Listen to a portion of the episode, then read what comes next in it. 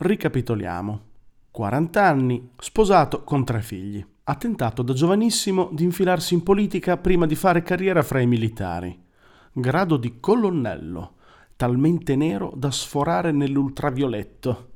Reazionario, conservatore, omofobo, razzista. Il suo atteggiamento critico nei confronti del governo lo ha relegato fuori dai giri che contano non è nemmeno stato coinvolto nelle indagini. Difficilmente può ambire a diventare generale.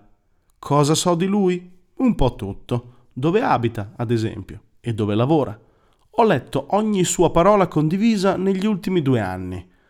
Ha carisma, ma è un incapace. Mi è capitato di parlare con qualche suo collega in passato e non ne è emerso un quadro positivo.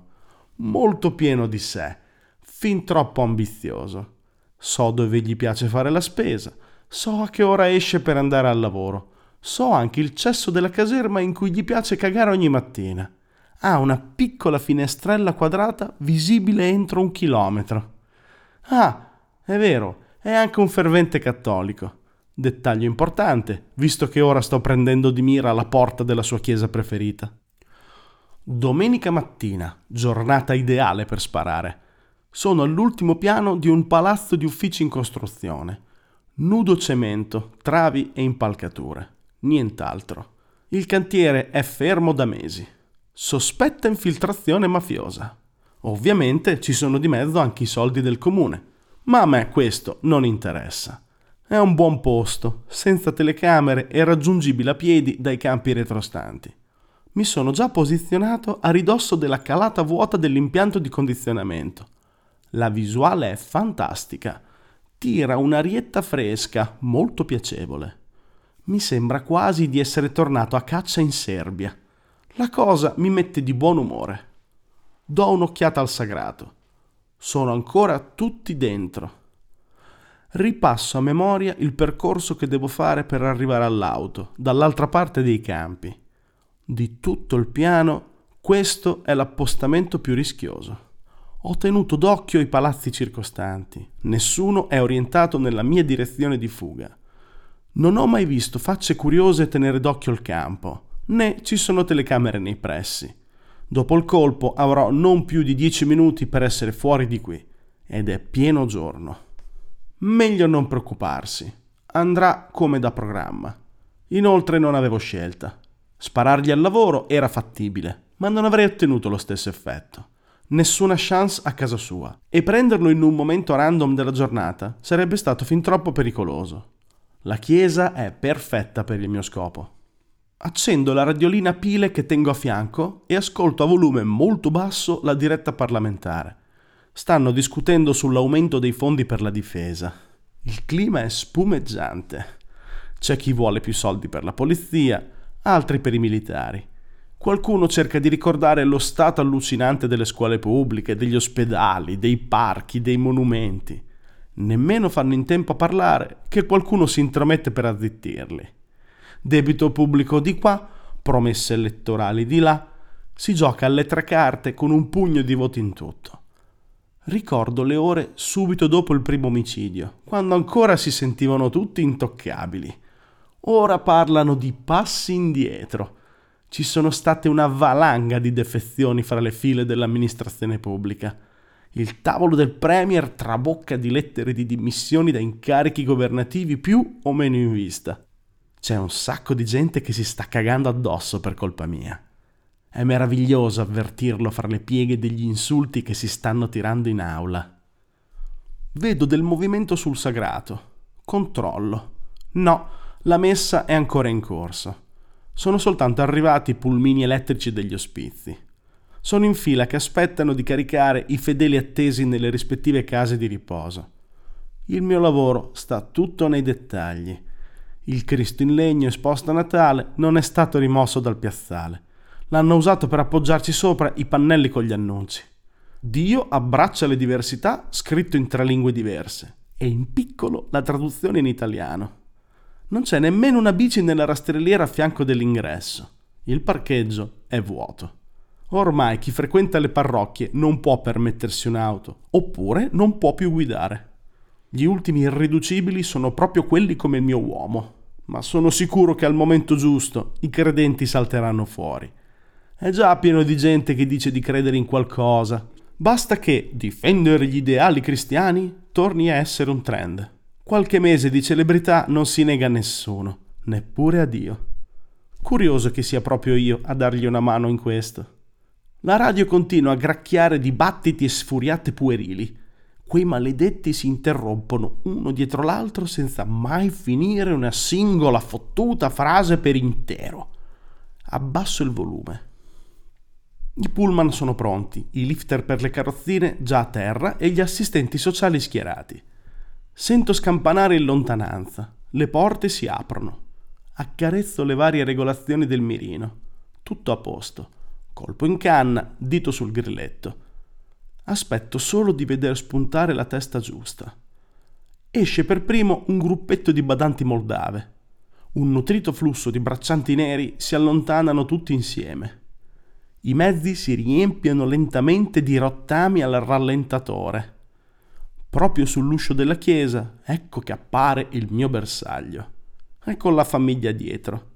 Se solo lui vedesse la faccia della moglie e dei figli in questo momento. Piuttosto che essere lì, preferirebbero essere morti. I bambini stanno sbirciando di soppiatto i loro cellulari. Lui sta stringendo la mano a qualcuno.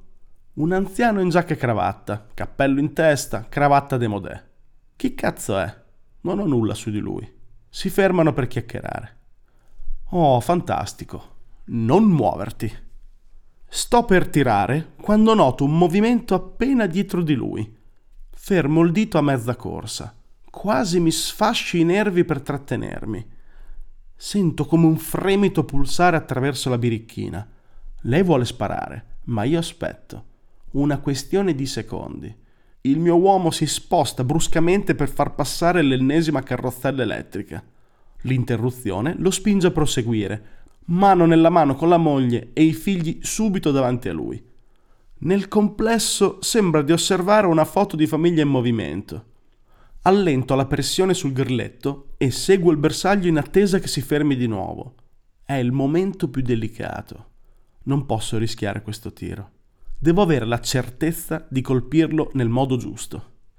La figlia più piccola gli tira la giacca. Sta indicando qualcosa fuori dal sagrato. Forse vuole andarsene a casa al più presto. Lui rallenta. Lei attacca a urlare. Costringe il padre a fermarsi. Lo vedo alzare la mano verso il viso della figlia. Difficile dire se voglia prenderla a schiaffi o accarezzarla dolcemente. Ah, ora più che mai, birichina, donami il tuo zero. Il tonfo silenziato mi fa sobbalzare. Il colpo spaventa uno stormo di piccioni appollaiati su un tetto nei pressi. Guardo nel mirino. Vedo il braccio dell'uomo schizzare all'indietro. L'ho colpito all'avambraccio destro. Scarrello. Abbasso la mira impercettibilmente. Tiro subito un altro colpo. Lo prendo di striscio sulla coscia destra. Nel sagrato si è scatenato il panico. L'uomo crolla in terra fra i suoi figli, pietrificati sul posto dal terrore. Il braccio è messo male. La ferita alla gamba è soltanto una strisciata innocua. Le carrozzelle elettriche sciamano via come impazzite. Da questa distanza sembrano tanti piccoli carrarmatini fuori controllo. Gli operatori dei pullman si sono gettati dentro per proteggersi. Un vecchietto chino sul suo bastone si sta guardando intorno smarrito barcolla sperduto in mezzo al piazzale battuto dal sole. La moglie del colonnello caccia un urlo talmente stridulo da raggiungere persino la mia postazione. Scarrello ancora e alzo il tiro. L'ultimo proiettile si conficca una spanna sopra la testa del mio uomo. Terzo errore. Ok. Avvio il cronometro. Non guardo quello che sta succedendo nel piazzale lontano, perché lo so già. Qualcuno avrà chiamato la polizia. Entro pochi minuti si alzeranno gli elicotteri. Smonto la birichina senza la solita reverenza.